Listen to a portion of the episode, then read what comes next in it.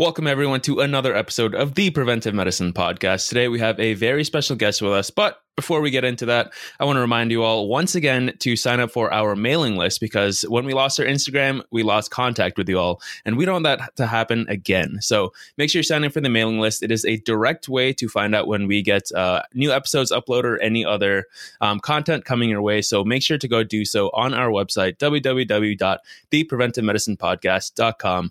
And without further ado, let's get into the episode. Overcoming saber-toothed tigers and woolly mammoths, we must now face a new enemy, ourselves. With the rates of diseases such as heart disease, stroke, diabetes, depression, and many others ballooning, we must find a better solution to these modern epidemics.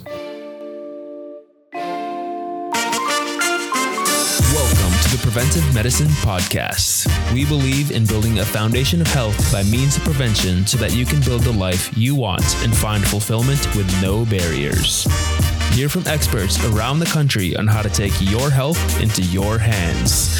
Take control and build a foundation of health for the life that you want to live.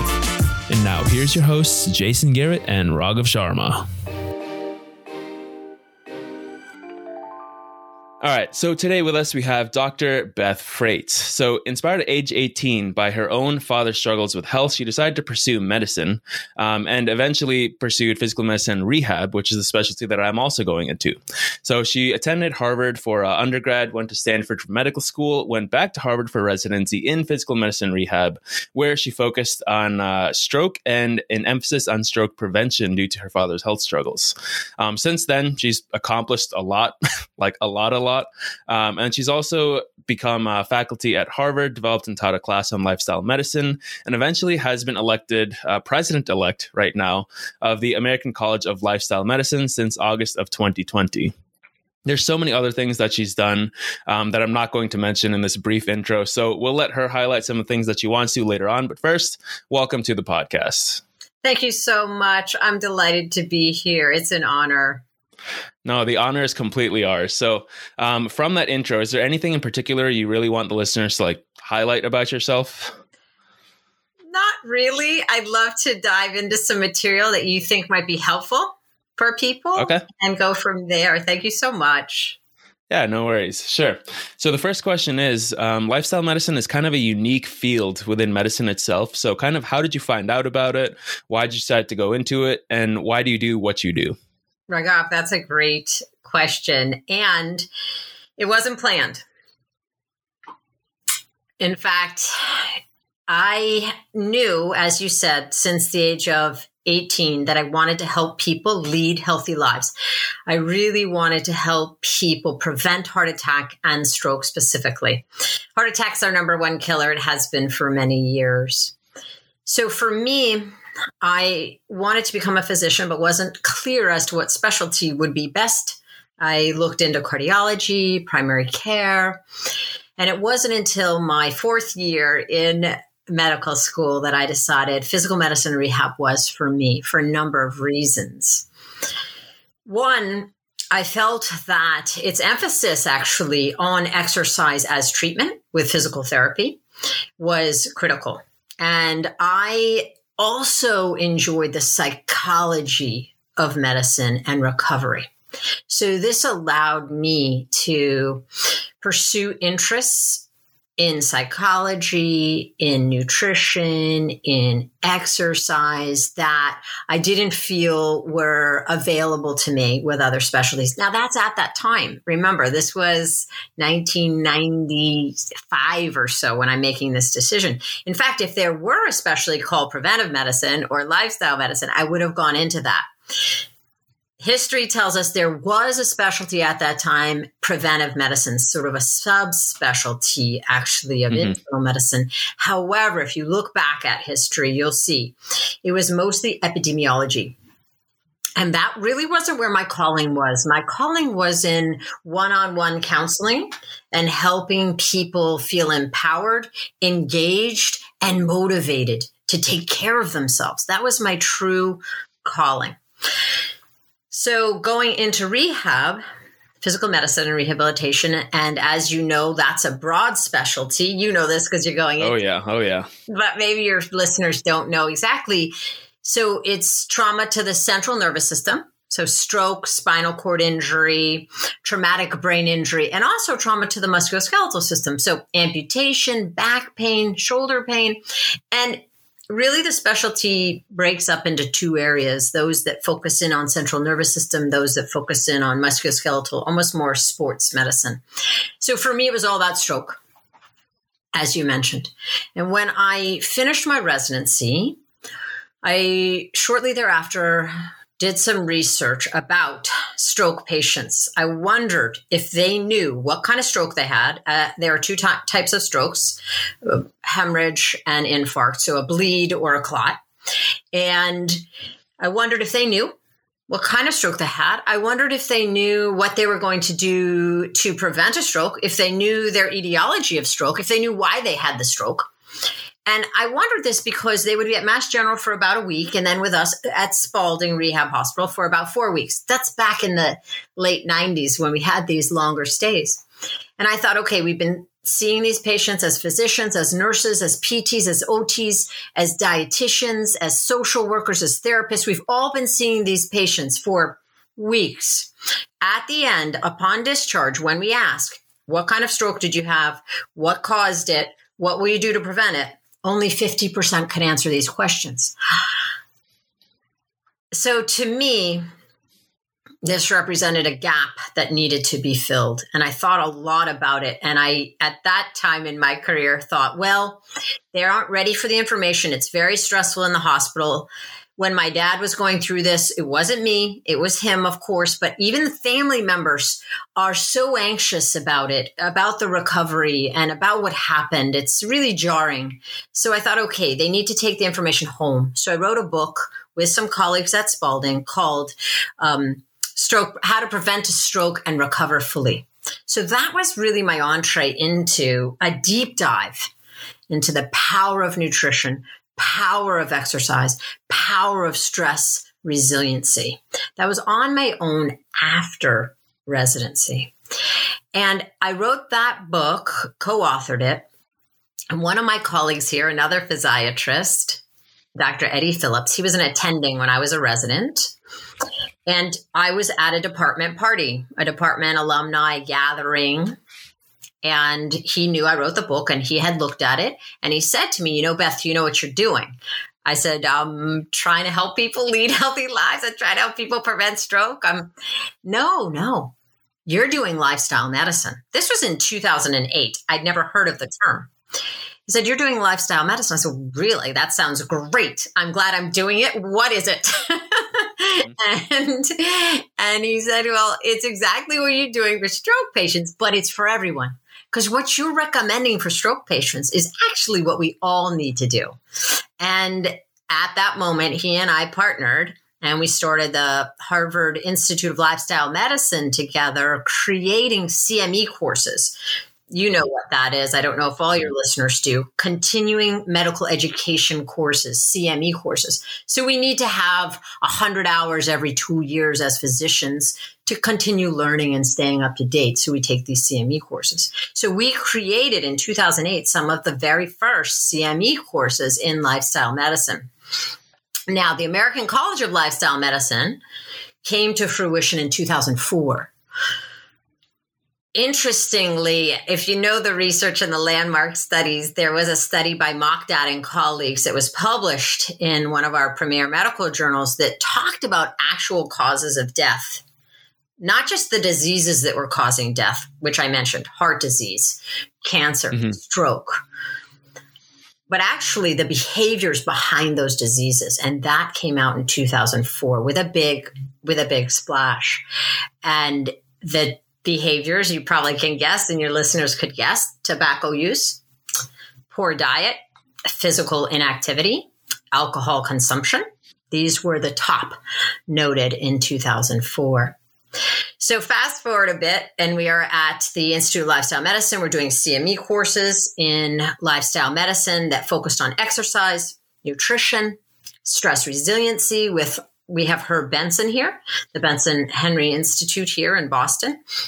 And we also started on sleep and sleep hygiene, and focused in on these main pillars. Now, the 6 pillars of lifestyle medicine also include social connection, substance use elimination, or moderation, depending.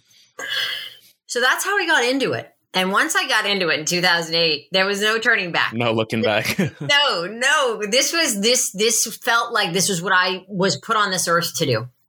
This was my calling. This was my passion, my purpose, and it finally had a name. I'd been doing it, right, since 18. My senior thesis was on mental stress and its impact on the heart. So we looked at EKGs after people did serial 7 subtractions, and we looked at the EKG to see if it showed any signs of ischemia or lack of oxygenation. So really, since 18, this has been my passion, but now it has a name. And the American College of Lifestyle Medicine has really helped move this lifestyle medicine movement forward nationally as well as internationally. So we have 5,000 members now. We're the fastest growing medical college at the moment. But it makes sense because especially with COVID, where people are stuck at home, drinking more, sleeping less, stressing more, eating, everything turned upside down. And some of the things I was working on, social connection, many years ago, talking about the power of social connection, the landmark studies that were done in 1979, published in the literature, in the medical literature in 1979. It's now in 2021 where everybody's embracing this important part of lifestyle, social connection. So I hope that answers some of the question. No, it definitely answers the question and more. And I just want to say, I can hear the passion and enthusiasm in your voice and just going through that story. It's absolutely incredible kind of how you came to it. It's always interesting to me when you hear about how people find their calling and like really find their purpose of what they want to do in life. Because when you hear that kind of story, it's just like the energy is always there. So I definitely felt that. So that's incredible to hear. And I also want to share that when I started my rotations as a third year, I was actually on a neurology rotation first. And, I've always been into preventive medicine. As our listeners might have heard our episodes with Jason and I, where we talked about our histories. So I looked up like the risk factors for stroke, and obviously we can't always prevent things, but you look up like risk factors to try to reduce as much risk as you can. And I forget the exact numbers now because this was forever ago now, not that long ago, but in my mind forever. The risk factor for a second stroke, it was really high if you had already had a previous stroke. And many of these patients didn't know it. So I actually spent time during that rotation talking to these patients about their risk factors. And that was something that we did do on the rotation. Thankfully, I had an excellent attending who did discuss that. But I found that it was always just like a kind of a shorter discussion where I, as a med student, had more time. So I would go in afterwards and talk a little bit more about their risk factors, not necessarily giving them information because I didn't think I was in my place to do that as a third year, but kind of asking probing questions and kind of getting to understand what they know about it. So that's excellent that you shared that. Sounds like we have something in common right there. So when it comes to preventive medicine, you mentioned that it wasn't necessarily a specialty at that point. And now, obviously, it is. I don't know how much it's transferred away from epidemiology, and it kind of encompasses a lot. So I want to ask you, from your perspective, what does preventive medicine mean to you? Yes, great question. And the field has transformed. And I believe at its foundation now truly is lifestyle medicine. In fact, American College of Lifestyle Medicine and American College of Preventive Medicine work very closely hand in hand and have been creating curriculum on lifestyle medicine together. So preventive medicine does lifestyle medicine at its core, for sure. It also works in public health and a little more in the epidemiology realm. So I understand it to be lifestyle medicine at the core, and some physicians will be practicing lifestyle medicine one-on-one in groups, and that will be their practice in preventive medicine. And others may be in public health and working to change public policy or occupational health. There are different ways to practice preventive medicine, and the boards are a little bit different. They're broader than the American College of Lifestyle Medicine, the American Board of Lifestyle Medicine, in that really the focus here in lifestyle medicine is exercise prescription, nutrition prescription, sleep prescription, stress resiliency prescriptions, social connection prescriptions, and then looking at the substances. So that's really the core, using these 6 pillars to treat, prevent, and in some cases reverse with diabetes, reverse these conditions that we call chronic conditions, right? They're chronic. This is how they're labeled, chronic conditions. But we here in preventive medicine and lifestyle medicine are working to reverse what we can with lifestyle. So I feel that we are absolutely teammates, parallel. And I got into lifestyle medicine, as I told you with my story. I could have easily gotten into the preventive medicine world and gone that route as well. Mm-hmm. And just maybe for a little bit of clarification, I know our listeners are familiar with like medical school, residency, but might not be as familiar with like the American colleges of like various specialties and whatnot. So can you kind of describe a little bit exactly what the American College of Lifestyle Medicine is? Is it like a separate residency or program that people go into, or what is it? Right. That I could see that could be an area of confusion, especially with its name, American College of Lifestyle Medicine. So different medical specialties, subspecialties, areas have colleges. And it isn't a university or a place where you get formal education with a degree. You can get education in online courses, in live courses, mostly for continuing education, either in continuing medical education or continuing nursing education or coaching education. And the colleges in the medical specialties, so the American College of Lifestyle Medicine, American College of Preventive Medicine, American College of Radiology, there's a lot of different ones. It allows practicing physicians to come together annually. We used to come together live in person before COVID and talk about the latest updates in the area. In ours, it would be latest updates in nutrition and exercise. And we would also be able to meet and share what we were doing clinically, share the research that we had participated in or research that we'd reviewed and wanted to let our colleagues know about. And these colleges allow people from different states, different countries to come together, collaborate, share, reach higher ground together. Because if we all stay in our little silo, so if I just stay at Harvard and stay in Boston, which I did, by the way, for a number of years, I was in this field probably for 6 years before I branched out. That's really what these colleges, these organizations that encourage community for practitioners that are like-minded, because I want to mention specifically American College of Lifestyle Medicine. It's not just for physicians.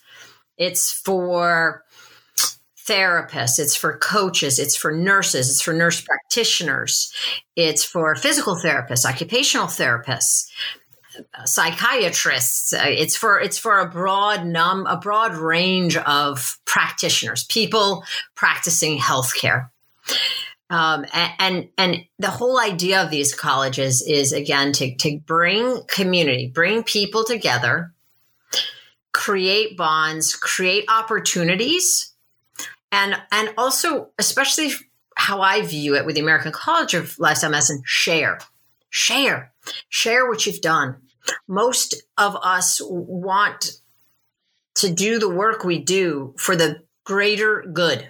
That's why we're here. That's why we do what we do. So when I was in my silo at Harvard, I was doing my works. I was teaching classes. I was doing some research, and I thought to myself, I have a whole syllabus now, a 14-week course in lifestyle medicine that I was asked to teach at the Harvard Extension School. I put a lot of blood, sweat, and tears and hours into creating this course, 14 PowerPoints with 120 slides each. And I thought, well, There's other people that are going to want to teach this also. So the first thing I did was, well, join the American College of Lifestyle Medicine, learn what other people were doing, what was already out there, and then see where I could add value. Where could what I've done over the years help others? And it was sharing the syllabus. So I got into the American College of Lifestyle Medicine, shared the syllabus, and then I put my whole course together into a book called The Lifestyle Medicine Handbook. I don't get any proceeds from this book. They all go to the American College of Lifestyle Medicine.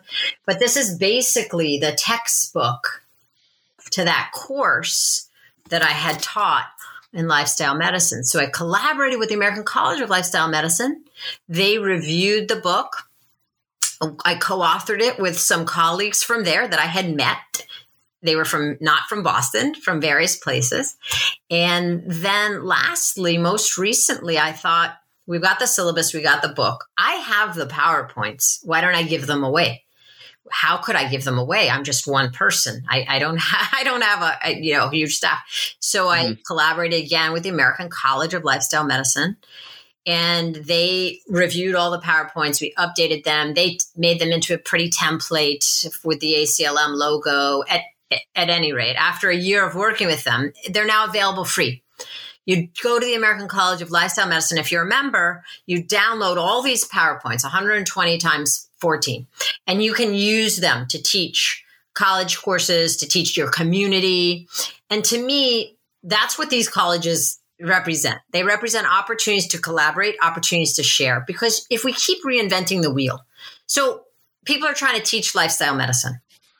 If everyone just starts from square one and they're starting with their first PowerPoint showing the landmark study of Mokdad and Collins that I shared with you, right? So they're all they have to create another one all the time to put 120 slides together. Why not just use mine, build off it, sure, change it and add to it and make it better, but at least start with the wheel. So these colleges give us opportunities to share, and as I mentioned, reach higher ground together. Because when we share and we work together, and it's teamwork with multiple medical schools and health professional schools, we're all coming together. We can really make a difference. Definitely. And I think one of the reservations that some people might have about joining something like a American College of Lifestyle Medicine is that when you think about it from like maybe a resident's or an attending's perspective, it's that they're teaching nutrition, exercise, and like all of that kind of stuff that goes along with lifestyle medicine, correct? Like the sleep and the stress resiliency. And one of the reservations could be that I can learn all this online. Like if I do one Google search, then I can find out so many articles on nutrition, so many articles on how to work out properly. And there's always just like differing opinions when it comes to that. So what would be the incentive other than like that sense of community for a resident or a physician to kind of join the American College of Lifestyle Medicine?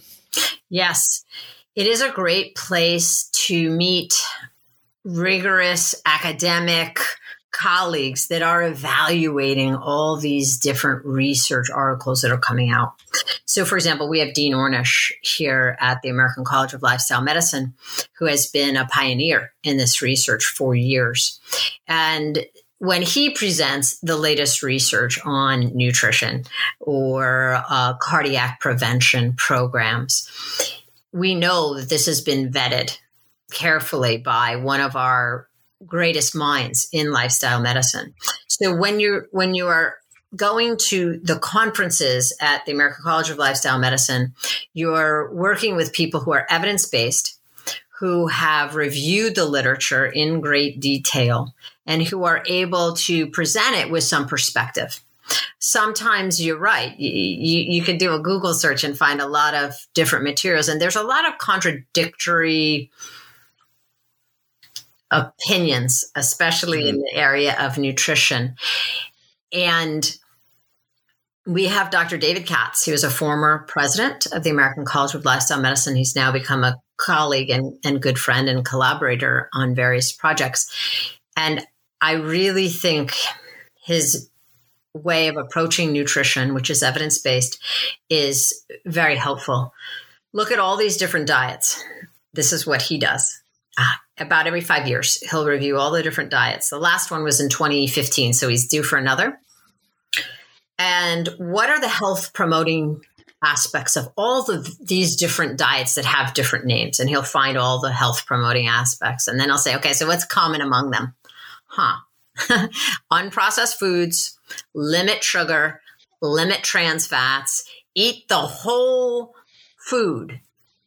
And he'll put together what are the basic tenets that you need to follow to have a nutritious meal. And it makes sense. And you don't get lost in the latest study that showed this one nutrient is the answer or is the problem. It's taking a big picture view, a perspective that someone like Dr. Katz, who's been studying nutrition, writing textbooks on nutrition for his entire career, can provide to you. So when you go to these meetings and you are a member of the American College of Lifestyle Medicine, you can have conversations with these luminaries, with these pioneers. In fact, it is how I got to know and become friends with Dean Ornish. Now, I never would bump into Dean Ornish. First of all, he's in California. I'm here in Boston, number one. Number two, he's super busy and has a life of his own. And I just wouldn't, we wouldn't connect, right? I have been admiring his work since my dad's heart attack and stroke, following his research, his career. And I will admit to you that my first meeting at the American College of Lifestyle Medicine, I knew that there would be these pioneers there. I didn't know how it went in terms of being able to interact with them and ask them questions. Mm-hmm. But I was standing with a colleague in front of the elevator, and I looked out of the corner of my eye, and there was Dean Ornish going to the elevator. And I said to my colleague, is that Dean Ornish? That's Dean Ornish. Yes. And I said, oh, I'm going to go. My friend said, oh, no. I don't think, you shouldn't go over. Don't do anything. I said, no, I'm going. I went from Boston to Nashville for this meeting. This is why you go to these meetings, right? It's this chance to actually interact with these people. So I ran over to the elevator. Of course, stop short, a few steps before the elevator and push the button just very kind of casually. And then just the two of us get in the elevator. Oh, Dean Ornish. Oh, my.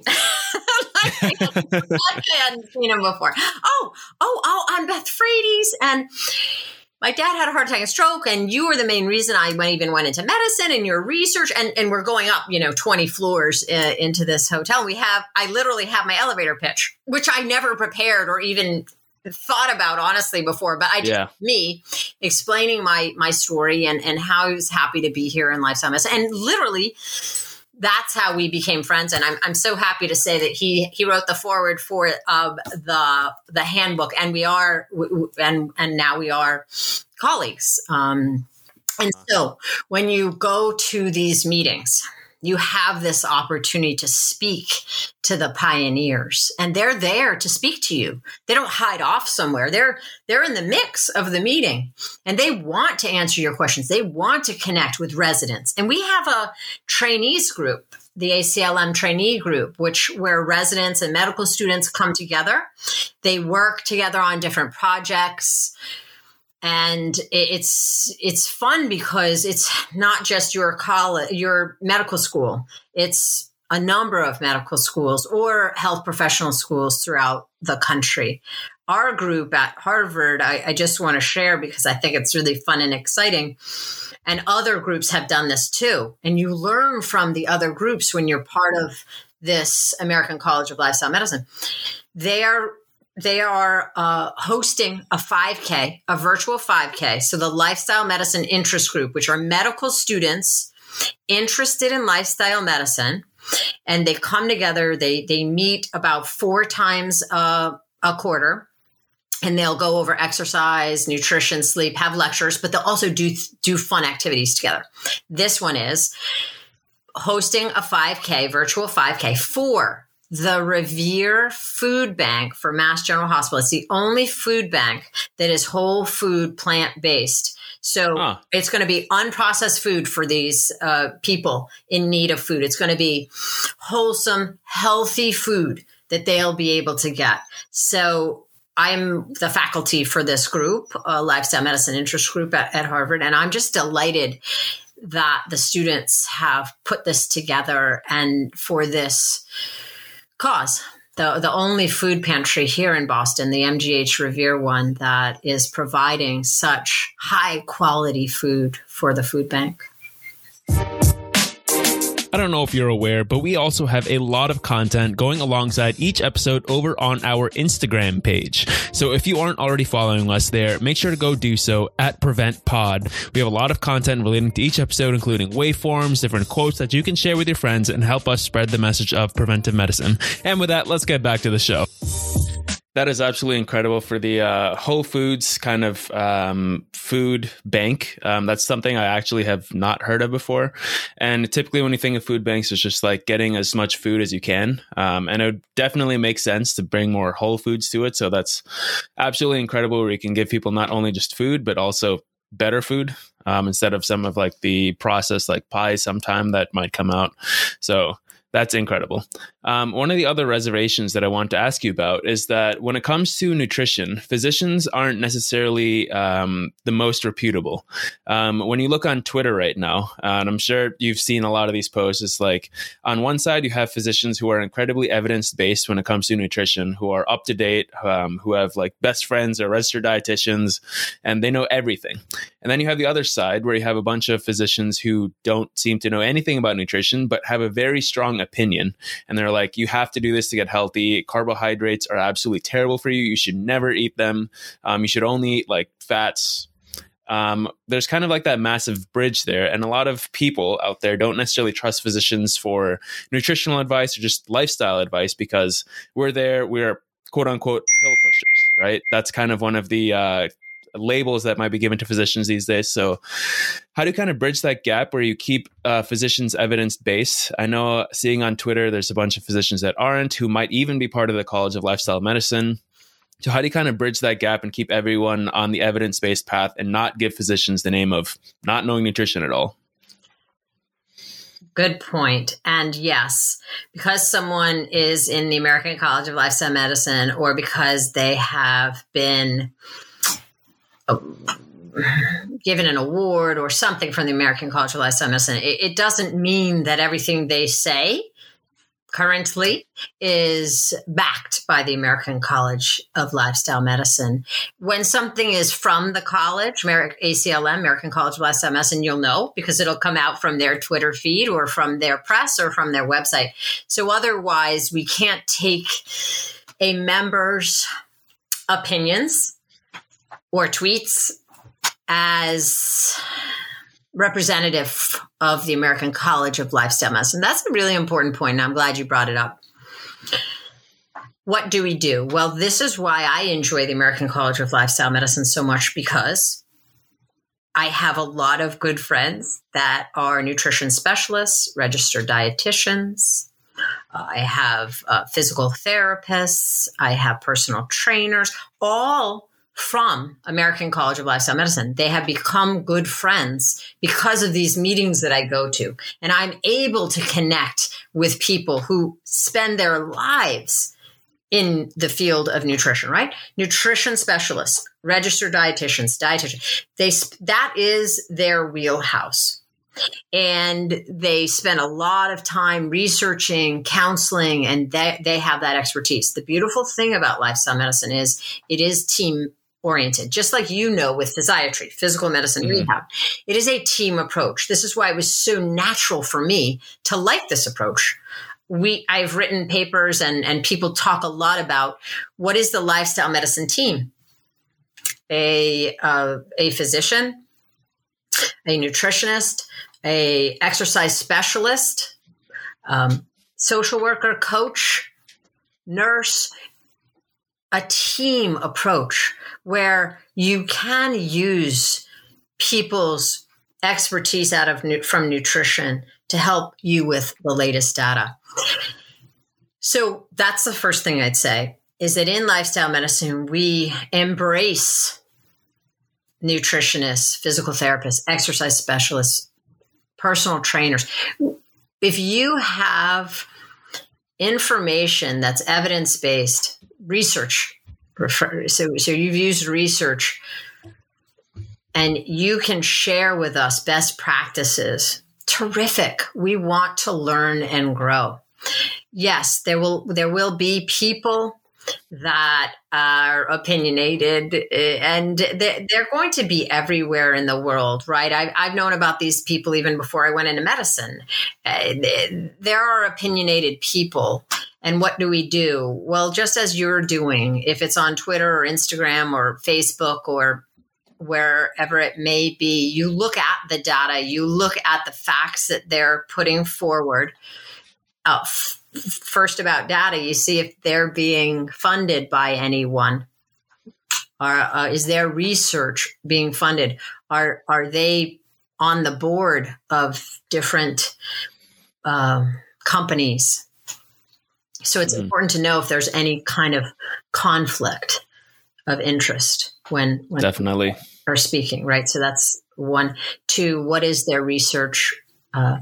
And what I do, if you're asking, on these social media platforms is I listen to the various people that are sharing, and it's an open platform for sharing.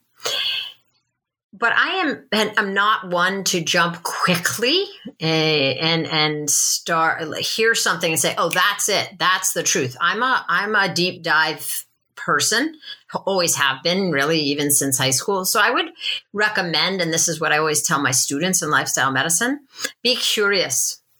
So you hear something, it sounds interesting. Now you dig into it. Now you go into PubMed. Your listeners may know this, right? PubMed, PubMed. It's an open website where you can search, for example, nutrition and stroke. You just put it into the PubMed search, and you will find articles that have been published on this topic. And then you can evaluate the research and what the latest findings show, and you can come up with your own conclusion. So I think it's important for everyone, people that are practicing in the healthcare field and those that are seeking to improve their own health and wellness, that you listen and you hear what others have to say, but then you always realize you have to make up your own mind. And so the only way you can do that is gathering more information. So looking at the original data is often the answer for me. When I hear something, the latest study showed this, I want to dive into it. How many subjects? What kind of study was it? What were the confounding factors, if anything? What were the limitations of the study? There are people like my friend David Katz. There's something called the True Health Initiative. Do you know it? The True Health Initiative? I do not know. Okay, so this is something interesting. You may want to think about it and even research it. True Health Initiative. Where Dr. Katz, as I mentioned, he reviews all the different diets. Well, he is also friends and brings in all the different minds in nutrition. And he's created this True Health Initiative where all the, it might be 100 or more practicing healthcare providers who have a focus in on nutrition are on the platform, and they will the True Health Initiative platform, and they will share their views on research that comes out. And it's nice to have a variety of views, and then you make your own decision. Does that help you? Got it. Yeah, definitely. I think arming people with knowledge is, at the end of the day, going to be the best thing that we can do as physicians, because my personal views on this is that physicians are teachers. We're people who are supposed to give information to others and let them kind of decide how they want to use that information, integrate into our lives. But it's, at the end of the day, obviously our responsibility to give very well vetted information that we know is not going to cause any harm. So, there's definitely a little bit of like, where's this information coming from? As you were talking about, like, look at the funding, critically evaluate studies. And that's something that we would, at the end of the day, like everyone to understand of how to do that. And that's one of the skills that we'd love to maybe have on a future episode. So thank you for that idea. That's actually excellent. So I want to shift gears a little bit. I know you talked a little bit about what your practice kind of might be. You hinted at it. So I want to ask you, shifting away from the American College aspect, going more to you. It's kind of on your website, you have some wellness coaching on there, if I'm correct. And I just want to kind of ask you, what is your approach when you're kind of helping someone improve their lifestyle? Yes, I love this question. And it piggybacks really nicely with what you just said. So as healthcare providers of all kinds, all of us, physicians, nurses, nurse practitioners, physical therapists, dietitians, nutrition specialists, personal trainers, we have expertise, we have knowledge, and part of our duty is to share that knowledge. Absolutely. And helping people think critically is important. Okay. In lifestyle medicine and coaching. So when we are working with people one-on-one or in groups, so we're actually, our goal now is to help people make a move from an unhealthy habit to a healthy one. That's a little different than just supplying knowledge. I actually did think back in residency in 99, knowledge is power.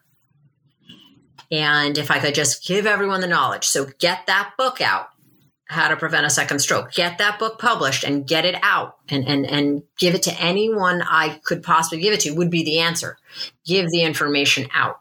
So I actually did that, right? I published a book and I was giving it. I was talking at any library that would have me and trying to give all the information out about stroke prevention that I possibly could.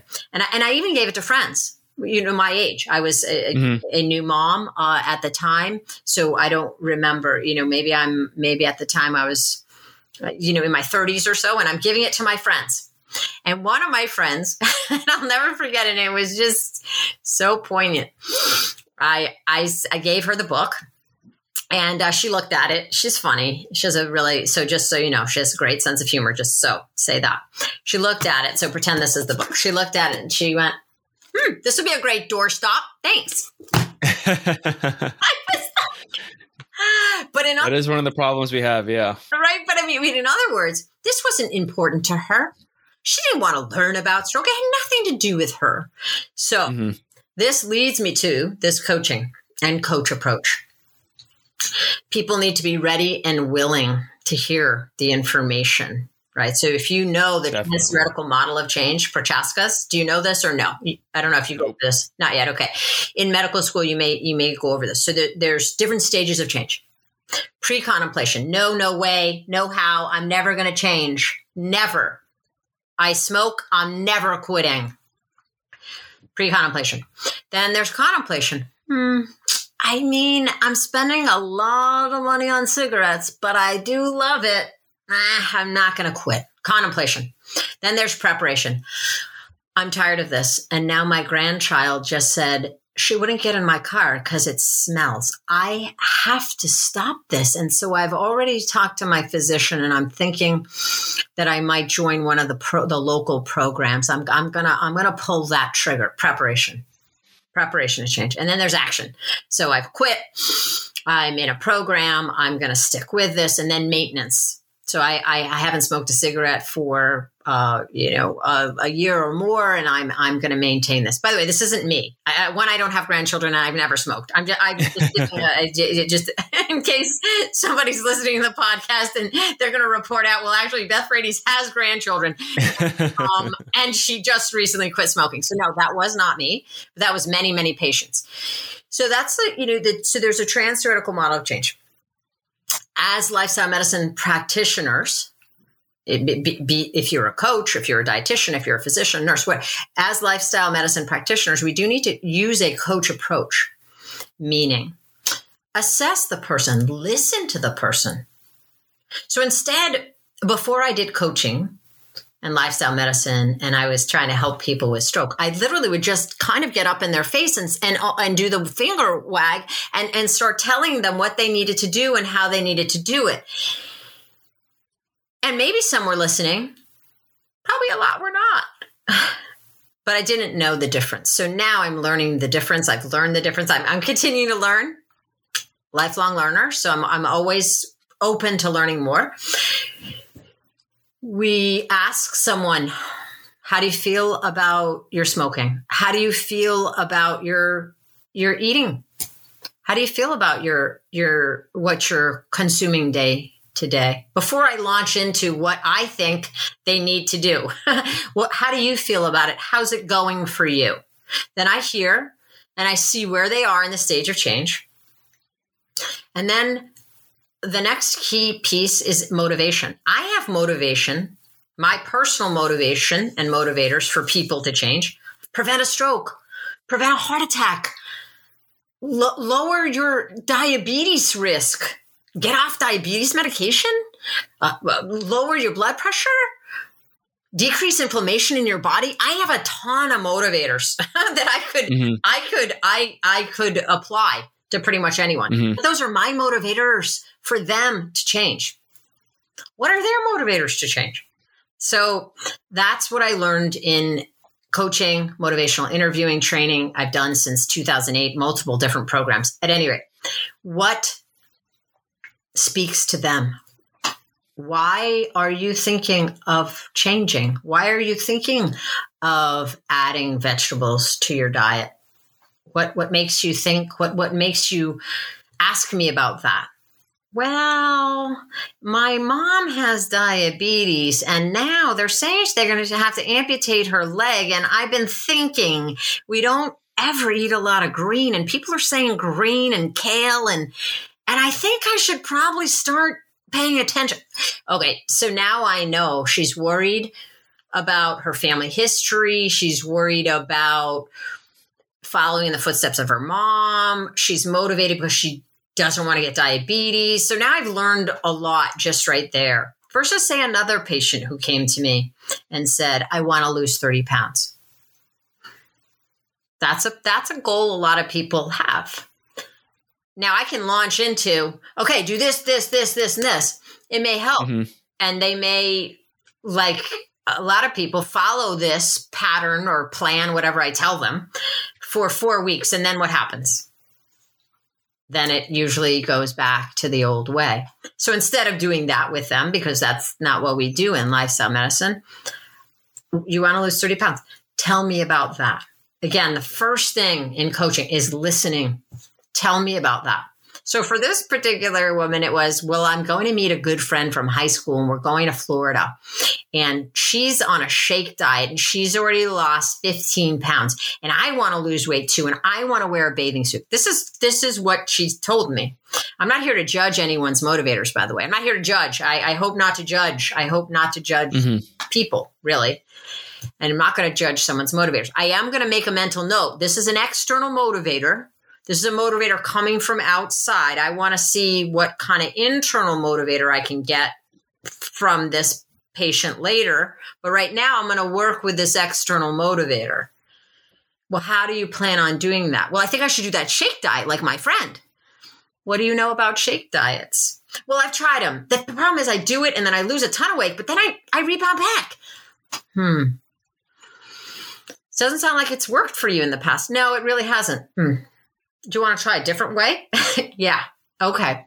Well, let's talk about what you currently eat, right? And so then it gets to, instead of me saying, telling them exactly what to do, I examine what they've done in the past, what their views are on it. I know what's healthy. And what I'll say is, I'll ask questions like, how many vegetables are you eating each day?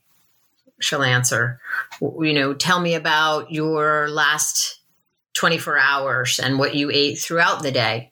And, you know, people know, they tell you and they say, well, that sleeve of Girl Scout cookies, I probably shouldn't have had it. But, you know, I was really hungry and I was stressed and I ate it. I mean, they can almost counsel themselves about it, but they don't. So as the coach, you get to that. Where are they in change? You get to the motivator and then you get to building their confidence that they can do this. Build their confidence that this will not be another, I'm going on a fad diet, I'm going to lose 20 pounds, and then I'm going to gain 25. So how are we going to do this differently, and how can you do this with confidence? And then you set little goals that are specific to them. They're not something you can read out of a book. It's specific to them and their situation, like this particular patient did have a lot of Girl Scout cookies still in her house. But, you know, for her, the goal would be, well, what are you going to do with those Girl Scout cookies? Whereas somebody else who doesn't have Girl Scout cookies and sitting in their house, that may not be a goal for the week to manage the Girl Scout cookie consumption. And then you go to setting accountability so that they know someone cares. You're going to check in on them and check in on that goal. And it's a whole methodology of collaborating, really connecting with the person in front of you, their motivators, their past, their desires, their vision of themselves in the future, and getting them to make small steps forward. And by the way, when someone wants to lose weight, for me and for lifestyle medicine practitioners of all kinds, it's not just about the diet, although that's key, but, you know, getting into stress, how they manage stress, how they're sleeping, because sleep, it's all related.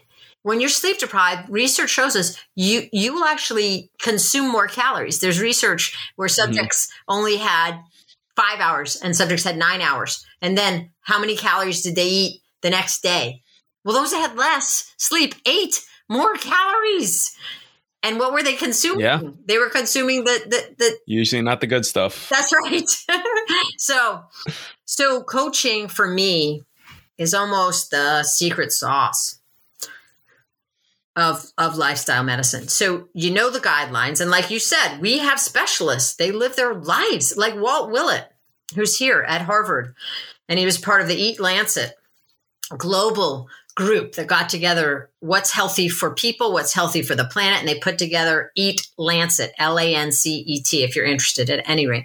His whole life is nutrition. He was the head of the nutrition department at Harvard School of Public Health. So you have people with expertise, and pulled all that expertise together. Great. And now we have the knowledge as practitioners, but now here's the thing. Like you said, it's not just sharing all the knowledge. It's connecting and collaborating with the patient in front of you, understanding their desires, their obstacles, their motivators, brainstorming ways around the obstacles with them, creating concrete small goals that they can hit each week to get to that big goal, to get to that vision that they have of themselves. Usually it's as a healthy, agile, flexible in mind and body person who's going through life with a sense of vitality and thriving. That's what a lot of people are looking for.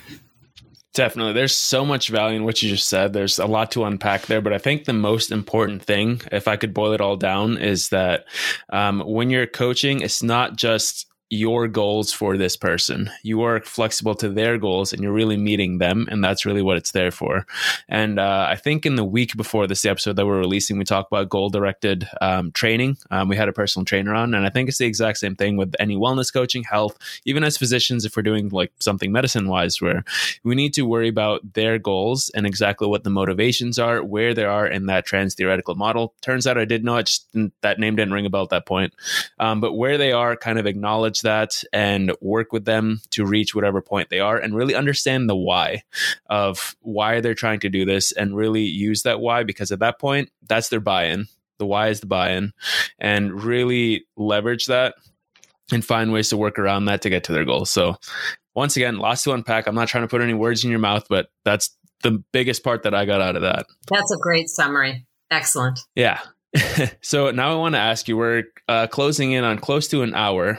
So before we end this podcast, I want to ask you, we got two questions left. One of those is, when you are coaching someone, it is, what are the highest impact things that you kind of address like right away? Like, I know one of those is obviously most likely going to be sleep, but so what are some of the higher impact things that you go for? Yes. And this question comes up every single time. And this is even when I'm doing Harvard CME, continuing medical education courses for physicians. The end of the talk comes and the questions start. What should I do first? A lot of times it's personal, but sometimes what should the patient do first? What should I do first? You might be able to figure out what I'm going to say, given what we just talked about with coaching, but it's very, very true and very important. you need to find out who's in front of you. It's all about who's in front of me and what they need most. So for some, yes, it will be sleep. Absolutely. And if they have sleep apnea, obstructive sleep apnea, it's going to be getting CPAP, to be honest. That's going to be one of the very first things we can do. And then we work on losing weight and through a diet and through exercise and mindset. But it really depends on the person in front of you. Yes, I'm going to examine exercise, nutrition, sleep, stress resiliency, social connections. For some people, there's a saboteur in the house that's bringing in ice cream left and right. They just like a bite of it. They don't have this eat the whole half gallon thing that so many people, they just have this, oh, I'm just going to have a little scoop. And they're bringing it in, and the person I'm seeing is eating it.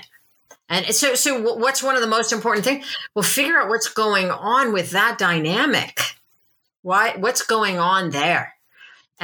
So it's going to be one of these 6 pillars we talked about that we'll focus in on, but it can be deceiving. I have had people come to me and say they want to eat healthier. I want to eat more vegetables. That's what they come to me saying. That's great. I love it. Terrific. Let's work together. Week 3, it comes out. So what would you think if someone was having a bottle of wine? Well, I mean, from 4 p.m. until midnight. So, I mean, over a long time, but a bottle of wine a night. What would you think about that? So there's the real issue, right? That would be number one. That would be number one in that case, but it didn't come to me as number one. It came to me in a package that was deceiving.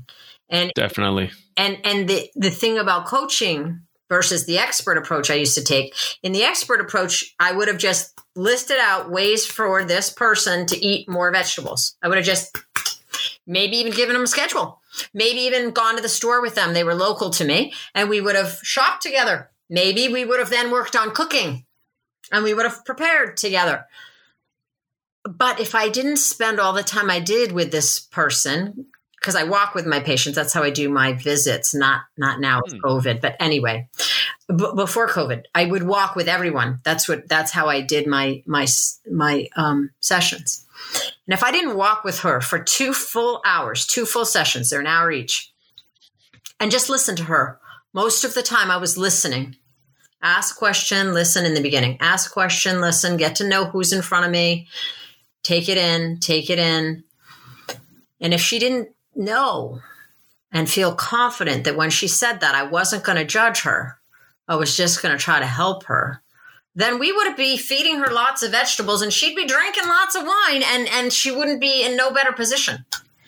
All right. So we have a lot of complex topics that we've talked about. Obviously, coaching is very dynamic. However, now we're going to take a super reductionist approach. We like to end every single podcast with this. And that's, let's say you're getting coffee at Starbucks and someone recognizes you. Hey, Dr. Frates, I see you from Twitter. I know you, blah, blah, blah. How do I get healthy? What do you tell them in the 2 minutes you're waiting for your coffee? This is the elevator pitch. I'm in the elevator. Yep. Terrific. So the first thing I would say is I would ask the coach in me, I would ask them what's going well in their lifestyle right now and what's holding them up. What do they think is holding them up? And depending on what they said to me, if they said that, again, if it were alcohol, if it were stress, whichever pillar they told me was bothering them, I would give them probably 2 to 3 tips on that. I would say, here's 2 or 3 tips. But what we really need is a coaching session to try to see if we can set some smart goals for you and get you going to the vision of yourself. Got it. Perfect. That was very short and succinct, definitely within 2 minutes. Well, we're up at the end of this podcast. We want to thank you for your time. We're extremely grateful for just coming on this podcast. Is there anything you want to say at the end of this? Anything like you want to plug, whatnot? No, I don't have anything to plug. Thank you so much for having me. It was a joy, and I hope it was helpful. Definitely. And if you want to find more of her content, then you can find Dr. Frates' social medias all over the show notes and wherever we'll have all of her links. So please don't hesitate to do so. Once again, thank you for coming on the show. And thank you. Hey, everyone. This is Raghav. We hope you enjoyed this episode of the Preventive Medicine Podcast. If you want more content and to join in on the conversation, find us on YouTube, Twitter, and Instagram at PreventPod. That's PREVENTPOD. Thank you for listening, and we'll see you on the next one.